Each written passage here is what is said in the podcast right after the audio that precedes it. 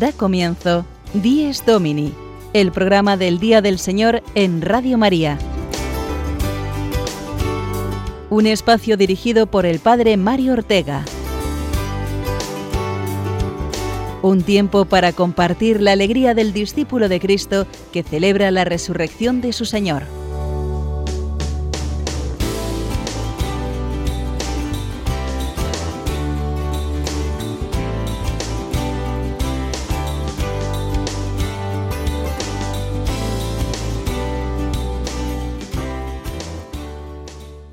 Buenos días y feliz domingo que hoy Dios nos regala, decimocuarto del tiempo ordinario.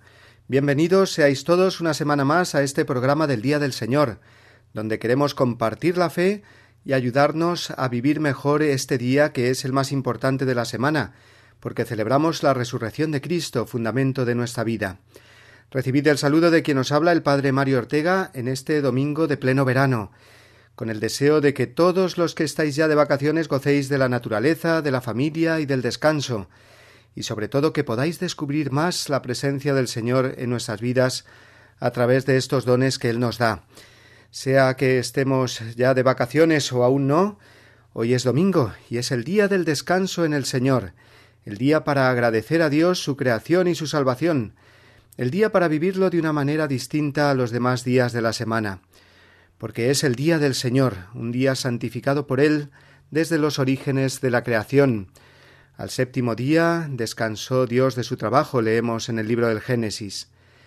Y un día santo sobre todo porque como culminación de esta creación buena encomendada al hombre, Dios realizó la obra más maravillosa, que es la resurrección de Cristo, la nueva y definitiva creación. Dios santificó, por tanto, el domingo y nosotros estamos llamados a santificarlo también.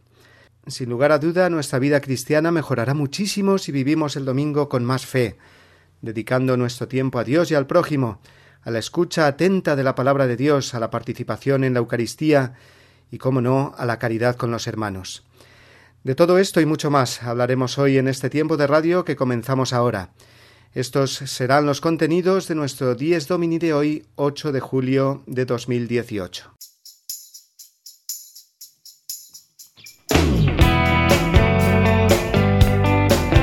Hoy hablaremos en primer lugar del significado profundo del descanso dominical. Lo haremos siguiendo la enseñanza que sobre ello nos ofrece la carta Dies Domini de San Juan Pablo II. Después será el momento de conocer la intención de oración del Papa para este mes de julio. Lo haremos escuchando sus mismas palabras en el vídeo mensual que nos ofrece la Red Mundial de Oración del Papa. Seguidamente tendremos con nosotros al Padre Eduardo Toraño, asesor nacional de la Renovación Carismática Española que este fin de semana celebra su asamblea anual con el lema Sumérgete y quedarás limpio. A continuación escucharemos el testimonio de una joven que ha tenido una preciosa experiencia misionera en tres continentes durante el último año. Y para finalizar, la entrevista semanal del Padre Juan Francisco Pacheco en la sección Firmes en la Fe, que hoy nos presentará las actividades de verano del movimiento eclesial del Hogar de la Madre.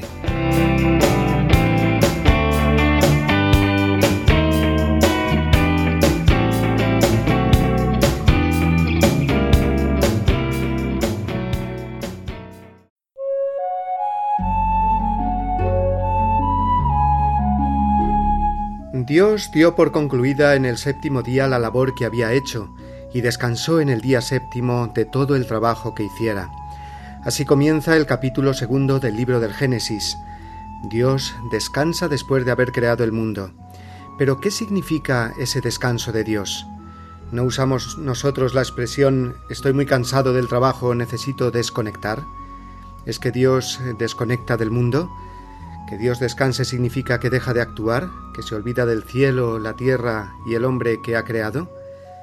No, el descanso de Dios no es inactividad de Dios. El acto creador es continuo. Dios nunca cesa de actuar, porque mantiene en el ser a todo lo que existe. Jesús mismo nos lo recuerda. Mi Padre actúa siempre y yo también actúo, leemos en el Evangelio de San Juan.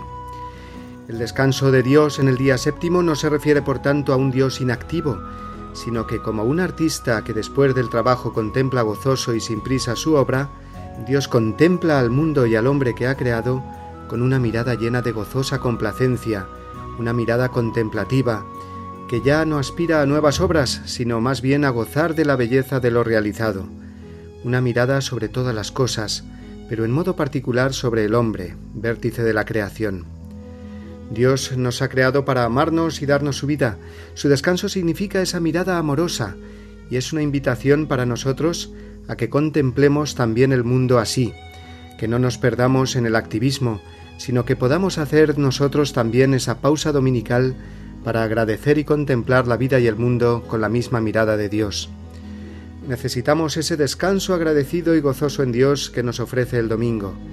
Quizás la situación profesional o familiar no nos permiten cesar en nuestras actividades el domingo, pero no dejemos que nada ni nadie nos robe el descanso en el Señor propio del día del Señor Toda la vida del hombre y todo su tiempo deben ser vividos como alabanza y agradecimiento al Creador, pero la relación del hombre con Dios necesita también de momentos de oración explícita, en los que dicha relación se convierte en diálogo intenso, que implica todas las dimensiones de la persona.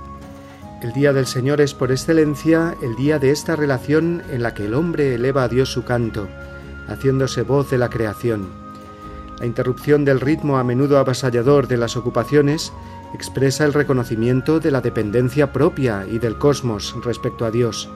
Todo es de Dios, y eso es lo que el domingo nos recuerda. No solamente que nosotros necesitamos descansar, sino descansar en Él, reconocer que el tiempo y la historia pertenecen a Dios, y así lo queremos expresar cada domingo.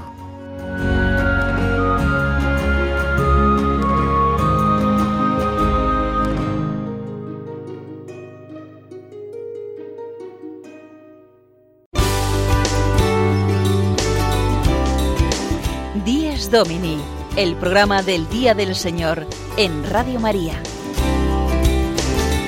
Un tiempo para compartir la alegría del discípulo de Cristo que celebra la resurrección de su Señor.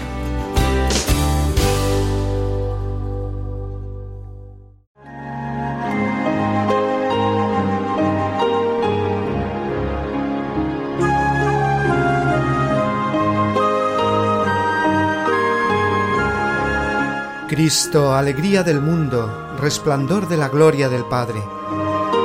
Bendita la mañana que anuncia tu esplendor al universo.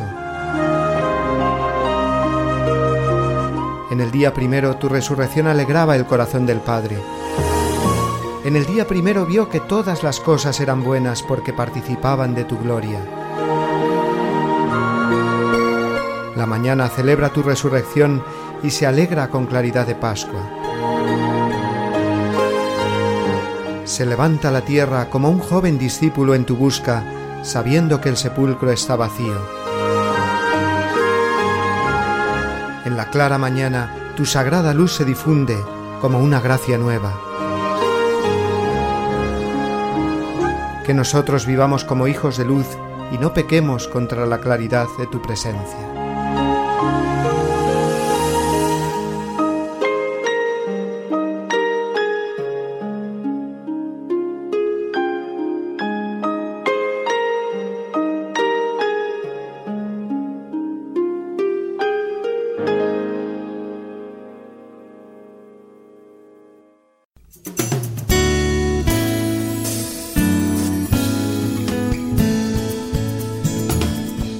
Desde Roma, la noticia semanal desde la ciudad eterna.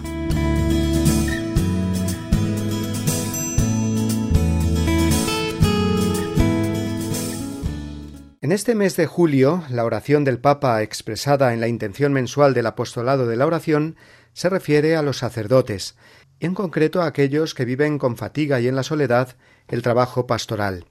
Cada sacerdote entrega su vida a Dios y a la Iglesia desde el momento de su ordenación, ha de hacer presente a Jesucristo en medio de los hombres, por medio de los sacramentos, la predicación y la caridad del buen pastor. Es una misión fascinante pero dura. Hoy en día son muchos los sacerdotes que tienen que atender varias parroquias y pueblos, que están todo el día de acá para allá, que saben que se están entregando en nombre de Cristo, pero sienten muchas veces la frialdad, si no la hostilidad del ambiente y de tantas personas, tienen que llenarse cada día del amor de Dios, para poder sobrellevar el cansancio diario y sentir también el apoyo, cercanía y cariño de sus comunidades parroquiales. Por eso el Papa recuerda este mes en su oración, y nosotros con él, a todos los sacerdotes que viven con fatiga y en soledad el trabajo pastoral, para que se sientan ayudados y confortados por la amistad con el Señor y con los hermanos. Escuchemos la voz del Papa exhortándonos a todos en esta su intención para la oración de este mes de julio.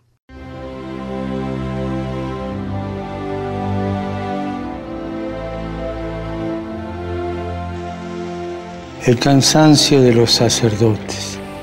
¿Saben cuántas veces pienso en eso?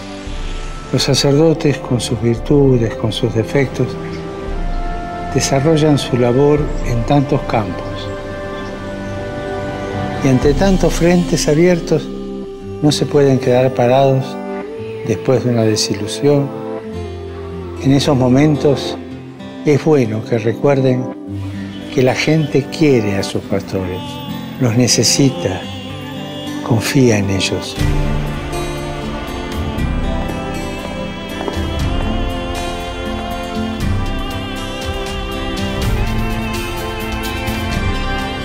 Recemos juntos para que los sacerdotes que viven con fatiga y en la soledad el trabajo pastoral se sientan ayudados y confortados por la amistad con el Señor y con los hermanos.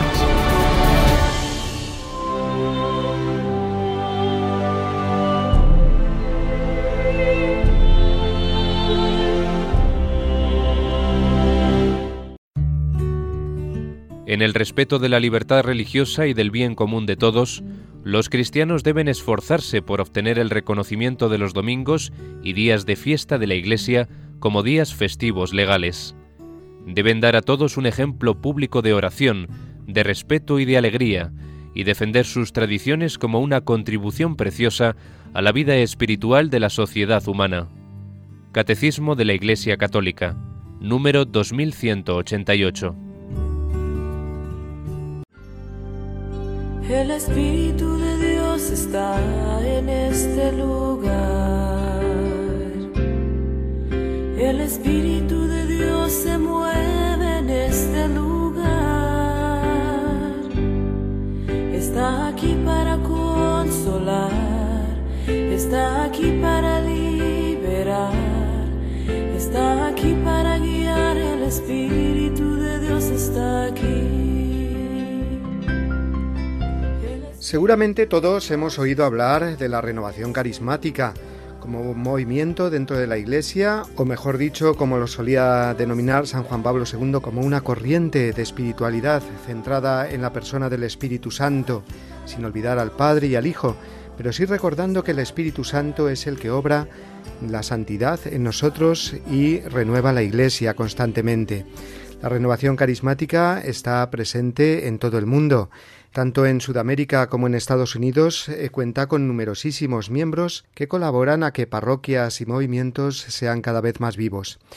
Y en España, la Renovación Carismática Española está realizando este fin de semana su Asamblea Nacional. Tanto ayer como antes de ayer, en esta emisora nos hicimos eco de algunas de las ponencias de esta asamblea. Y esta mañana tenemos con nosotros al asesor nacional de la Renovación Carismática Española, el padre Eduardo Toraño, que nos va a hablar y nos va a contar un poco cómo está yendo esta asamblea y cuál es el papel, la misión de la renovación carismática. Buenos días, Eduardo. Buenos días, estamos aquí en el pabellón Amaya Valdemoro de Alcobendas, en la Asamblea Nacional de la Renovación Carismática de este año 2018. Y es una asamblea que tiene como lema Sumérgete y quedarás limpio, con esta idea de de que es el espíritu, el agua, el agua fresca, que cuando nos metemos en él, nos dejamos sumergir por él y dejamos que él entre en nosotros, pues nos transforma. Esta es la experiencia radical de la, de la renovación, una experiencia de, en el espíritu, lo que es la vida, la vida en el espíritu. La vida en el espíritu la vivimos en la renovación no como algo meramente superficial, a veces hay personas que pues eh, ven en los carismáticos, ¿no? Como a veces pues se les llama o se nos llama, como pues algo más superficial. Sin embargo, la, experiencia de la renovación carismática o renovación en el espíritu es una experiencia profunda de vivir en lo que es Dios. Dios es amor, el Espíritu Santo es amor y esto es lo fundamental. La, presencia del Espíritu es, es una experiencia espiritual eh, por la cual uno es transformado. y esta transformación conlleva la purificación, de ahí el lema de este año, sumérgete, ¿no? para ser purificado, lavado, y también la santificación, el poder ser transformados por esta experiencia de amor del Espíritu. La renovación carismática tiene como, como elemento clave la, lo que llamamos la efusión del Espíritu. La efusión que hemos recibido ya en los sacramentos de la iniciación cristiana y la efusión del Espíritu es una actualización existencial de las gracias ya recibidas en estos sacramentos, el bautismo y la confirmación. O puede ser también una preparación para ellos en el caso de las personas que no la hayan recibido. Ciertamente, eh, esta experiencia del Espíritu es una experiencia fuerte, ¿no? que a veces tiene manifestaciones sensibles, pero esto no es lo más importante importantes son los efectos que produce en el alma. Y el primer efecto, el mayor efecto que produce es el encuentro con Cristo, con un Jesús vivo, con un Cristo vivo que, lleva al corazón a poder proclamar las alabanzas de Dios, proclamar su gloria, vivir en los frutos del Espíritu, que como señala Gálatas en el capítulo 5 son fundamentalmente el amor, la alegría, la paz, la paciencia, la bondad. ¿Quién no quiere eh, pues vivir en el amor? ¿no? ¿Quién no quiere estar en paz? Todos deseamos pues tener alegría, ¿no? La vida tiene sus complicaciones y necesitamos necesitamos esa esa presencia poderosa de alguien que tiene más poder que nuestras penas, nuestros sufrimientos, nuestros dolores. Por eso desde la experiencia del Espíritu, eh, nosotros al ponernos ante el Señor en adoración, adorándole, en la alabanza, proclamando lo que Él es, al ponernos ante Él, dejamos que Él toque hasta lo más profundo. Y al tocar lo más profundo, pues Él también sana el corazón y, obra con, con poder, con un poder maravilloso. La sanación es una de de los elementos que, que vivimos mucho en la renovación, ¿no?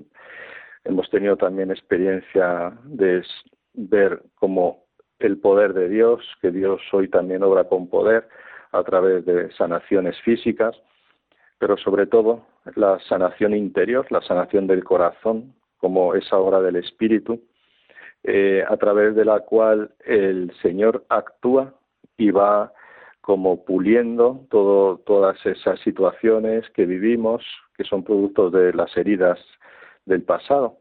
Todas las heridas, en definitiva, tienen como origen la falta de amor, ¿no? Una deficiencia de amor.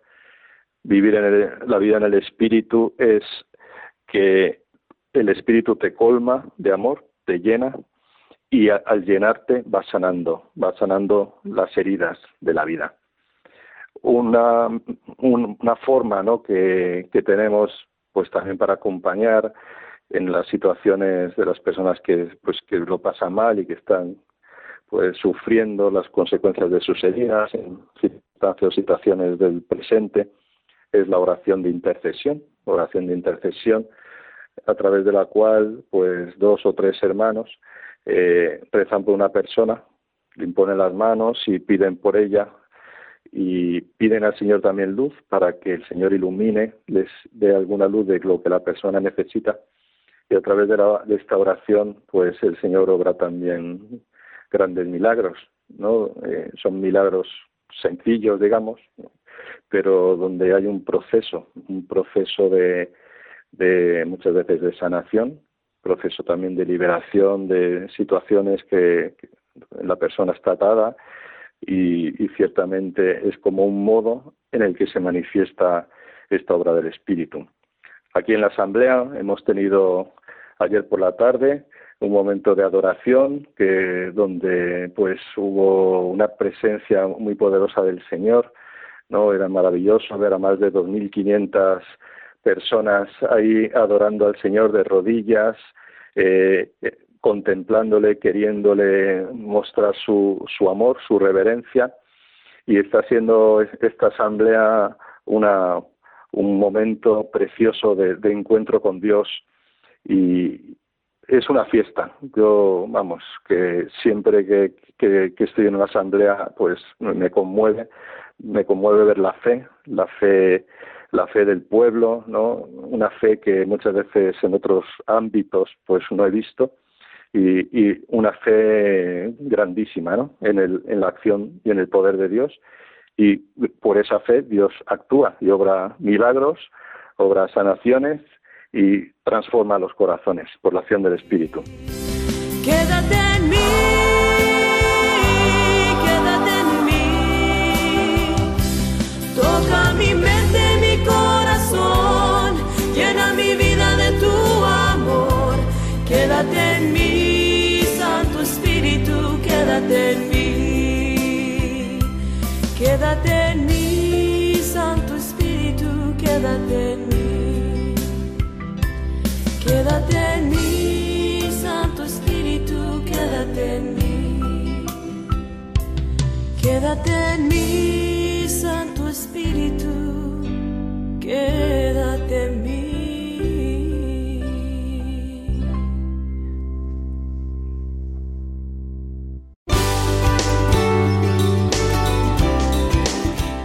Domini, el programa del Día del Señor en Radio María. Un tiempo para compartir la alegría del discípulo de Cristo que celebra la resurrección de su Señor.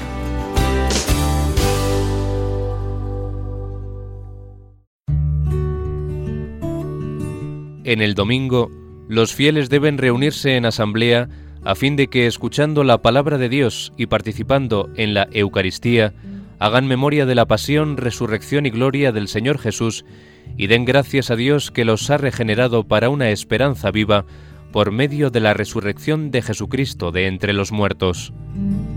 De la Constitución Sacrosantum Concilium, del Concilio Vaticano II.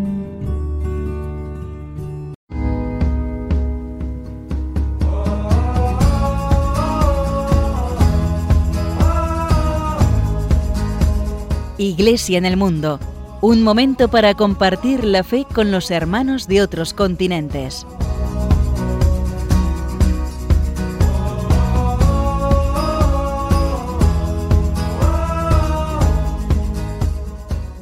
La Iglesia en el mundo, queridos oyentes. La Iglesia en el mundo que a veces conocemos mucho y otras veces muy poco de él. Da mucha alegría ver a alguien que has conocido de niña, pues que luego eh, tiene una experiencia misionera.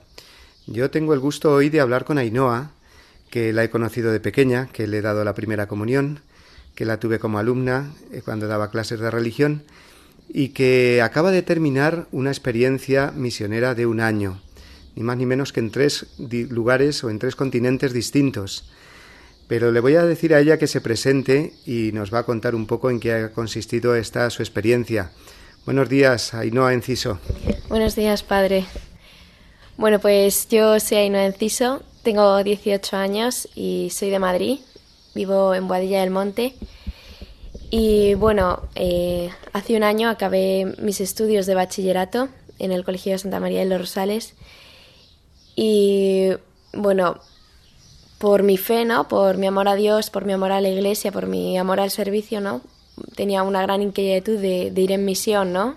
Es algo que, que, en mi casa siempre habíamos vivido, ¿no? Yo tengo una hermana que, que viene de la India, de Calcuta, y pienso ya solo su llegada ya creo algo en mí, ¿no? Como el deseo de querer ir allí, ¿no? De donde ella venía, ¿no? De, de ver porque ella venía, ¿no? Como llena de amor, ¿no? Llena de alegría, ¿no? Y era algo que a mí me, me chocó mucho, ¿no? Entonces ¿no? ver la, la, labor que hacían allí las hermanas, ¿no? En las hermanas de la Madre Teresa de Calcuta. Entonces ya eso empezó a crear algo, ¿no? Ya con solo nueve años que tenía yo.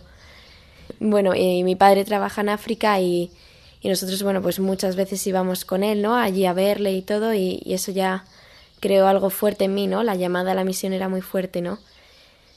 Y, y Dios me pidió, pienso que fuese justo en este año, ¿no? Porque todo el mundo a mi alrededor, ¿no? Mis amigas, también parte de mi familia, ¿no? Me estaban un poco enfocando a, a estudiar algo que, que en verdad yo no quería, ¿no? Pero era como algo que el mundo me pedía y, y a mí no me hacía feliz, pero iba a hacerlo porque, porque decía, bueno, pues si, si todo el mundo estudia esto y todo el mundo quiere ser esto, pues ¿por qué yo no? Entonces pienso que el Señor supo agarrarme, ¿no? Y decirme, Ainhoa, es el año, ¿no? Un año para mí, para que, para que tú encuentres lo que yo pido de ti, ¿no?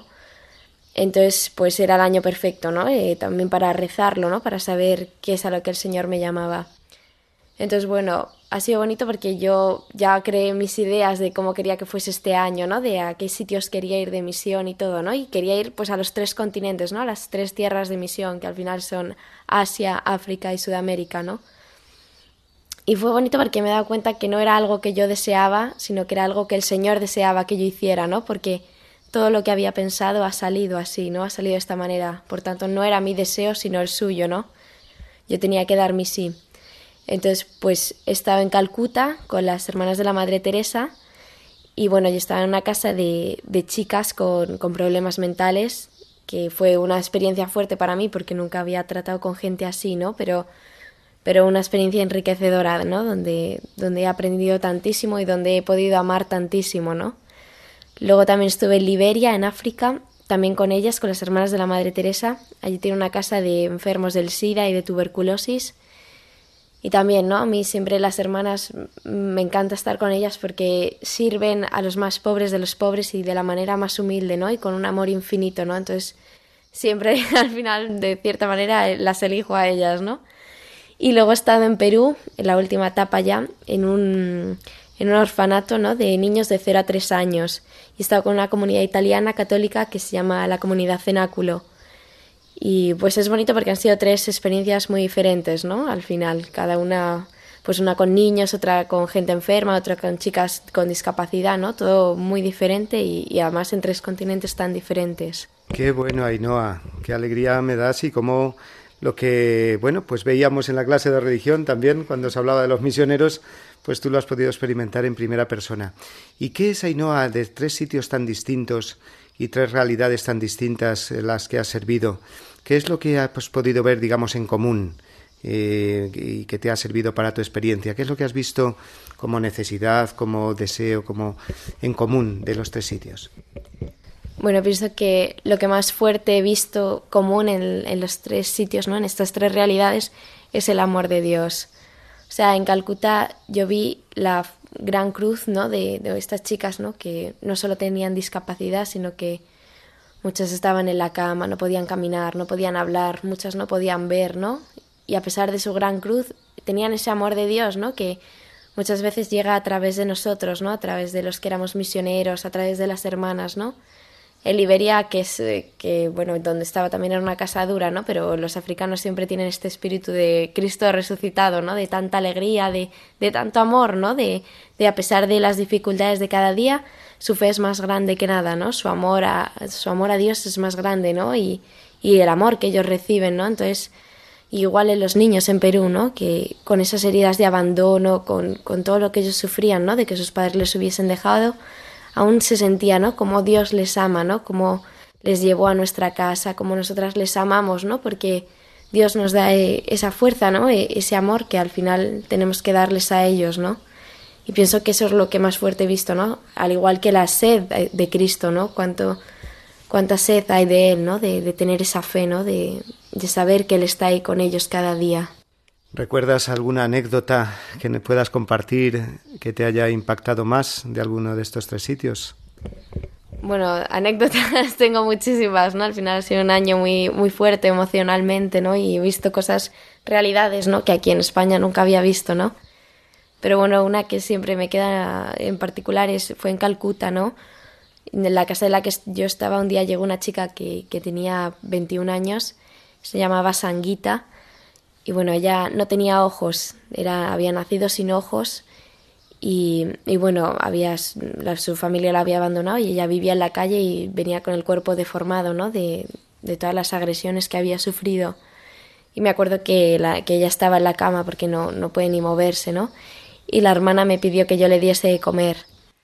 Y entonces me acerqué, ¿no? Pues pensando, pues sí, estar hambrienta, ¿no? ya tanto tiempo en la calle, ¿no? Me acuerdo que me acerqué y pues yo la hablaba, ¿no? Para que ella notase mi presencia, ¿no?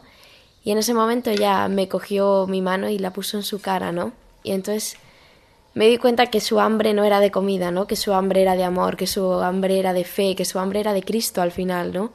Y a mí me tocó tanto, ¿no? Porque porque a lo mejor no lo había visto así, ¿no? no a veces no le doy tanta importancia a ese hambre de amor, ¿no? Porque he tenido el regalo de Dios de, de haberlo recibido, ¿no?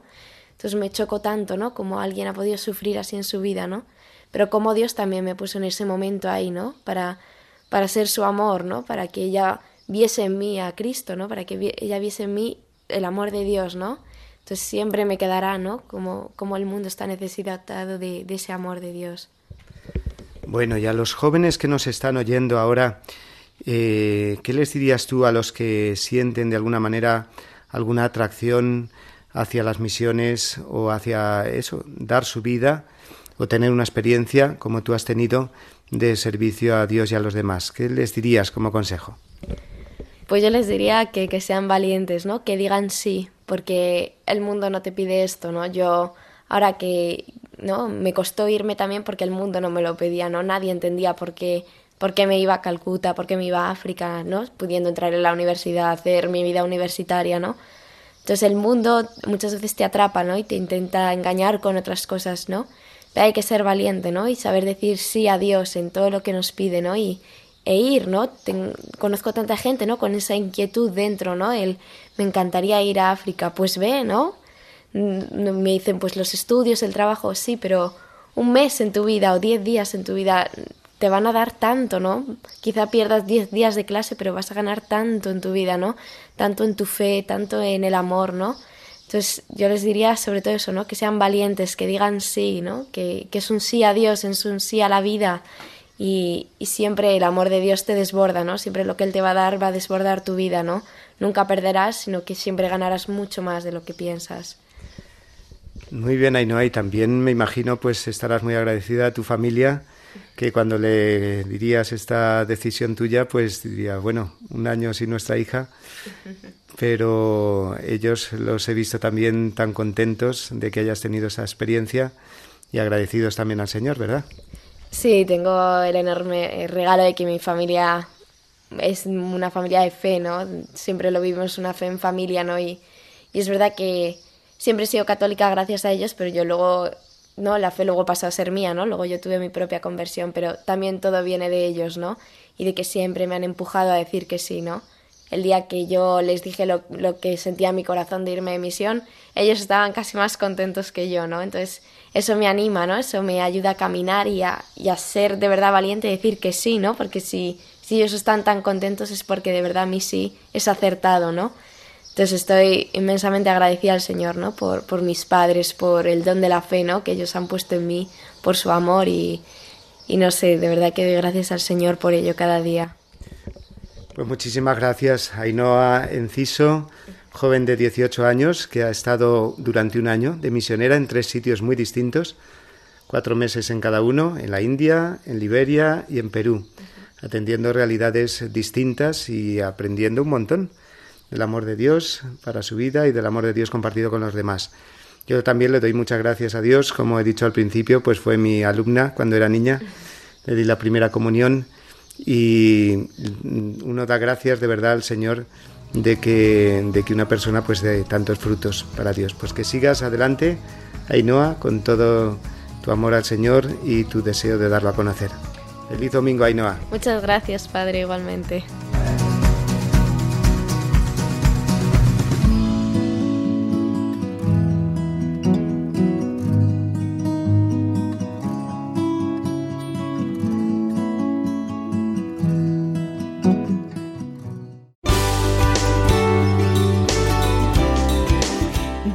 Domini, el programa del Día del Señor en Radio María. Un tiempo para compartir la alegría del discípulo de Cristo que celebra la resurrección de su Señor.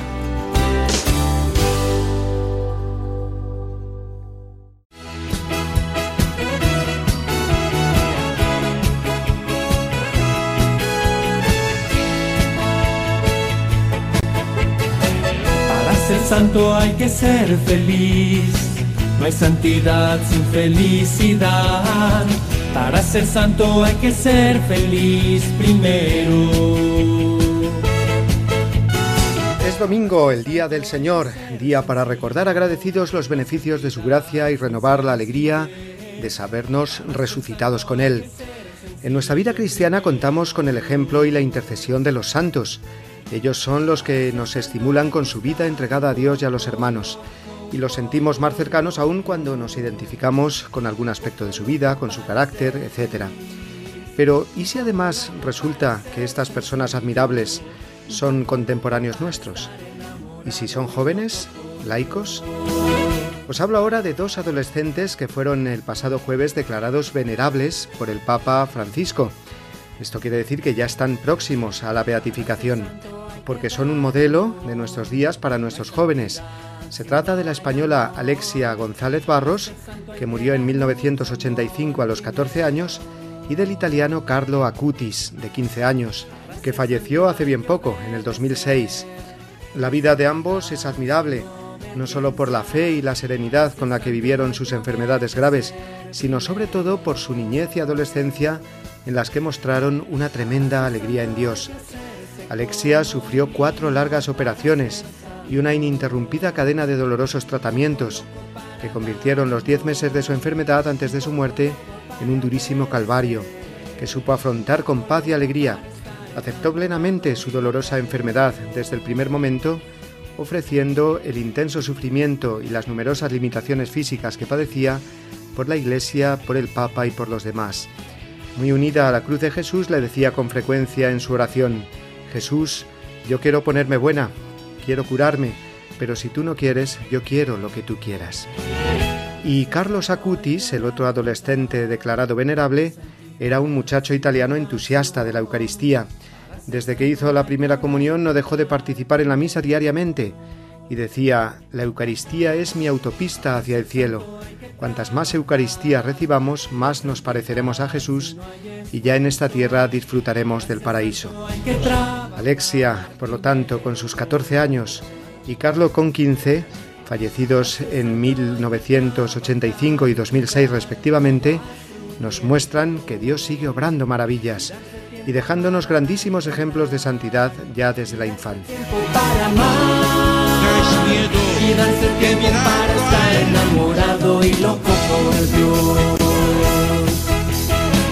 Un poco loco para dar amor, un poco loco para ser feliz, un poco loco para estar enamorado y loco por Dios.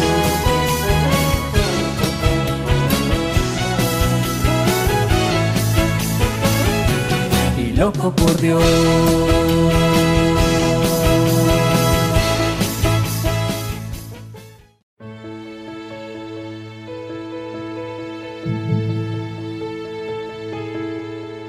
Señor, haz de mí un instrumento de tu paz, que allá donde hay odio, yo ponga el amor, que allá donde hay ofensa, yo ponga el perdón, que allá donde hay discordia, yo ponga la unión que allá donde hay error, yo ponga la verdad, que allá donde hay duda, yo ponga la fe, que allá donde hay desesperación, yo ponga la esperanza, que allá donde hay tinieblas, yo ponga la luz, que allá donde hay tristeza, yo ponga la alegría.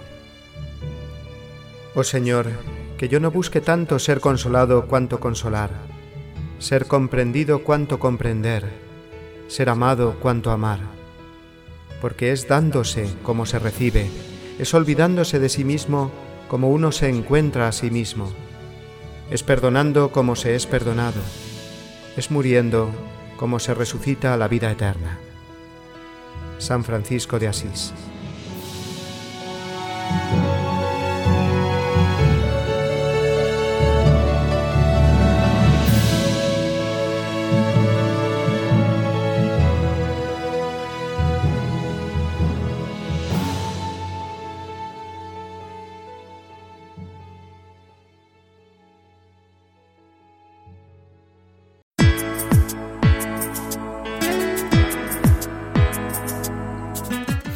En la Fe. La entrevista de la semana de la mano del Padre Juan Francisco Pacheco.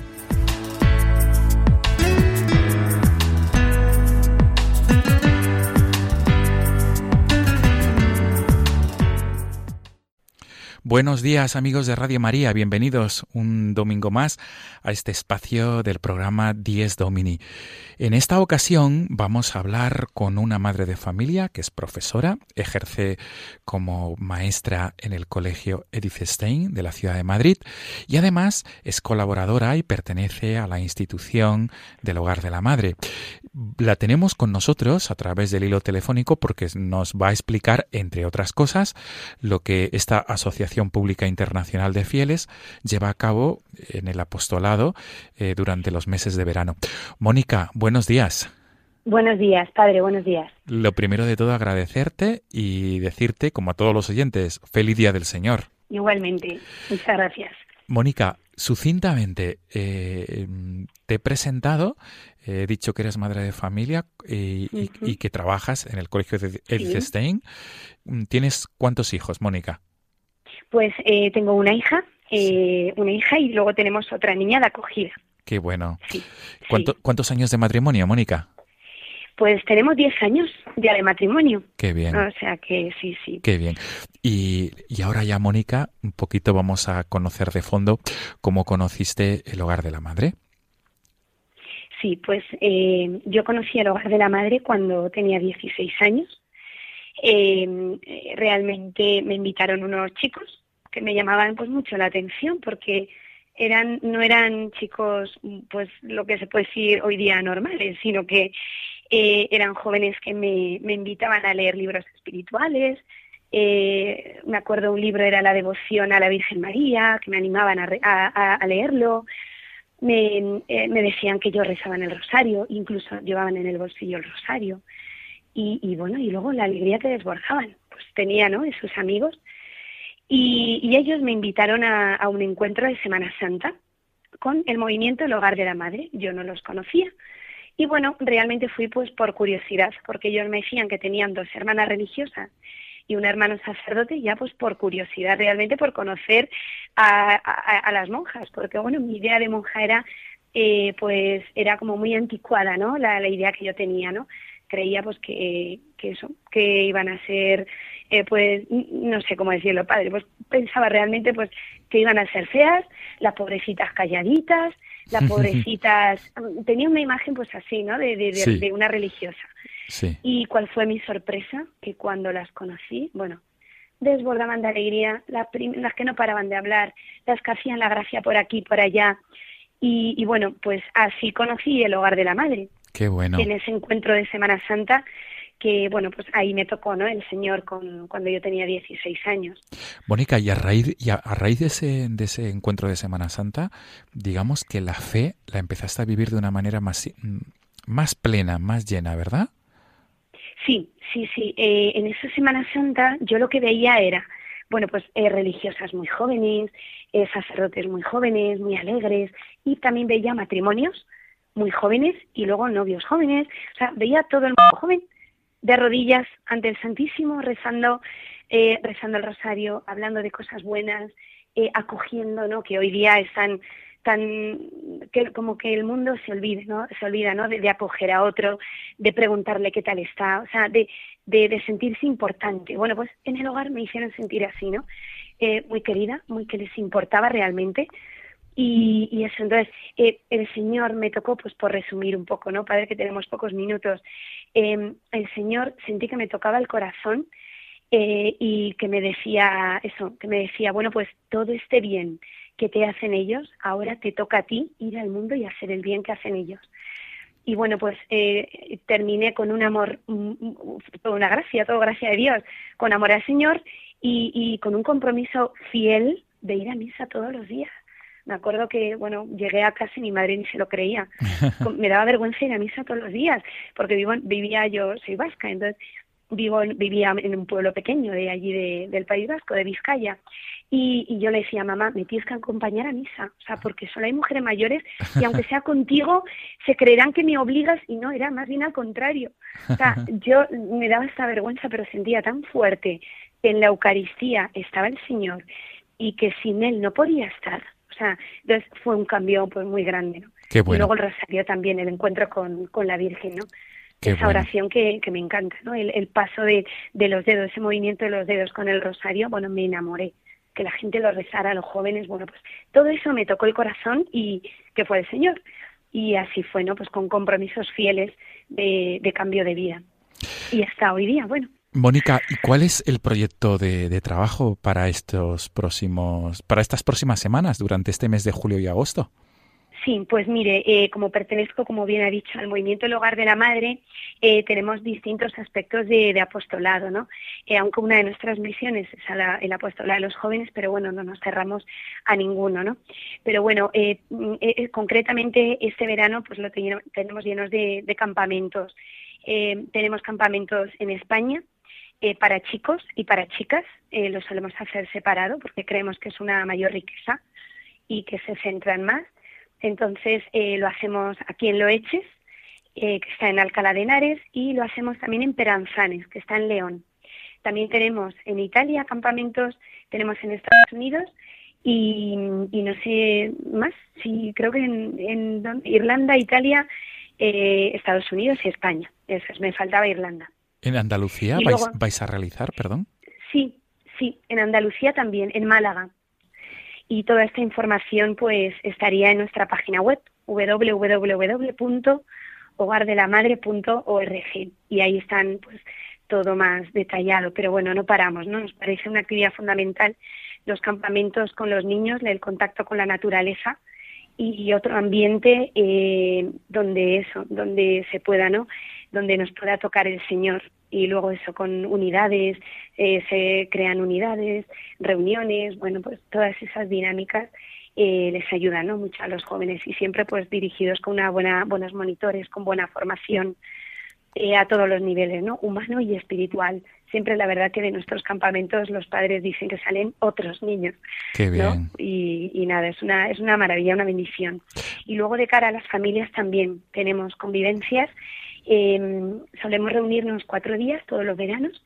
Siempre invitamos, ¿no? Está abierto no solo a los del movimiento, sino que a todo, pues, todo aquel que quiera, ¿no? Pues eh, se pone en contacto con nosotros con, y la familia entera pues nos solemos encontrar en, en una casa de allí de, que nos dejan las hermanas en Cantabria y bueno pues cuatro días de convivencia no donde nunca falta la misa diaria eh, laudes vísperas completas juntos eh, el rosario en conjunto también y bueno y una buena formación no se realmente se forma como un como un, oasis no donde se, se respira aire fresco y bueno la verdad es que bien, saliendo un poco del, del desierto del mundo, aquello se, se, forma, llega a ser un oasis para nosotros, o sea que muy bien. Mónica, pues eh, repetimos la, la, página web www.hogardelamadre.org, donde se puede conocer más en profundidad lo que, se, lo que vais a realizar durante las distintas actividades que vais a llevar a cabo durante estos meses de verano. Mónica, para terminar, y de una manera muy sucinta, por favor, tu mensaje para los padres de familia que nos estén escuchando esta mañana o luego, luego posteriormente a través del podcast. Bueno, pues eh, eh, a los padres de familia, eh, nada, que necesitamos en el centro de nuestro hogar este el Señor, reine el Señor, el que es el verdadero amor, el que es la fuente de nuestro amor y del perdón, ¿no? Que tanto, que tanto hace falta, ¿no? En un matrimonio y hoy día. Y nada, y que por favor animemos a los papás a llevar a buenos campamentos a los niños y a buenas actividades ¿no? que, que necesitan ellos también eh, que les dirijamos ¿no? a un buen ambiente, a un buen entorno donde reine el Señor y, y nuestra Madre. Pues Mónica Fernández Beitia, madre de familia, profesora en el Colegio Edith Stein de Madrid y, perteneces a la Asociación Pública Internacional de Fieles Hogar de la Madre. Mil gracias por acompañarnos esta mañana y sobre todo gracias por tu mensaje de esperanza y de esa, de esa confianza en el Señor y de ese amor hacia su madre. Gracias, Mónica. Muchas gracias. Adiós. Hasta pronto. Amigos de Radio María, nos volvemos a encontrar la próxima semana si Dios quiere. Feliz Día del Señor.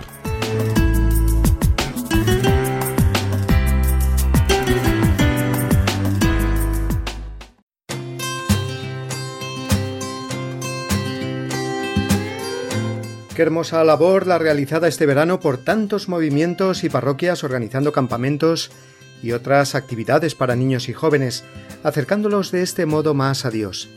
De ello seguiremos hablando en los próximos programas de este verano.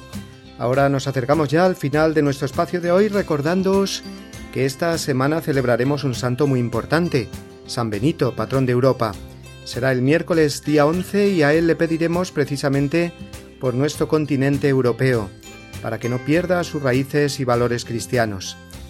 Nada más, como siempre os recordamos que nos podéis escribir al correo del programa diesdomini@radiomaria.es y oír de nuevo nuestros programas o descargarlos desde la página de esta emisora www.radiomaria.es o bien entrando en Facebook y tecleando Dies Domini Radio María.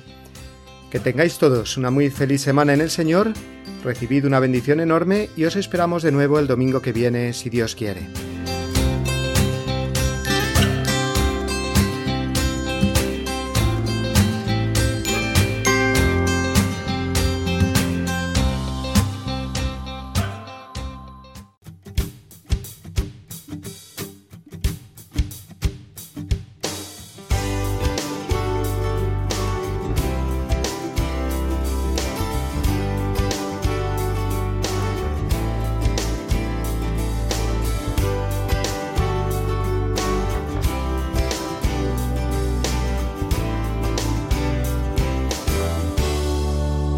Y así termina Dies Domini, el programa del Día del Señor en Radio María. Un espacio dirigido por el Padre Mario Ortega. Un tiempo para compartir la alegría del discípulo de Cristo que celebra la resurrección de su Señor.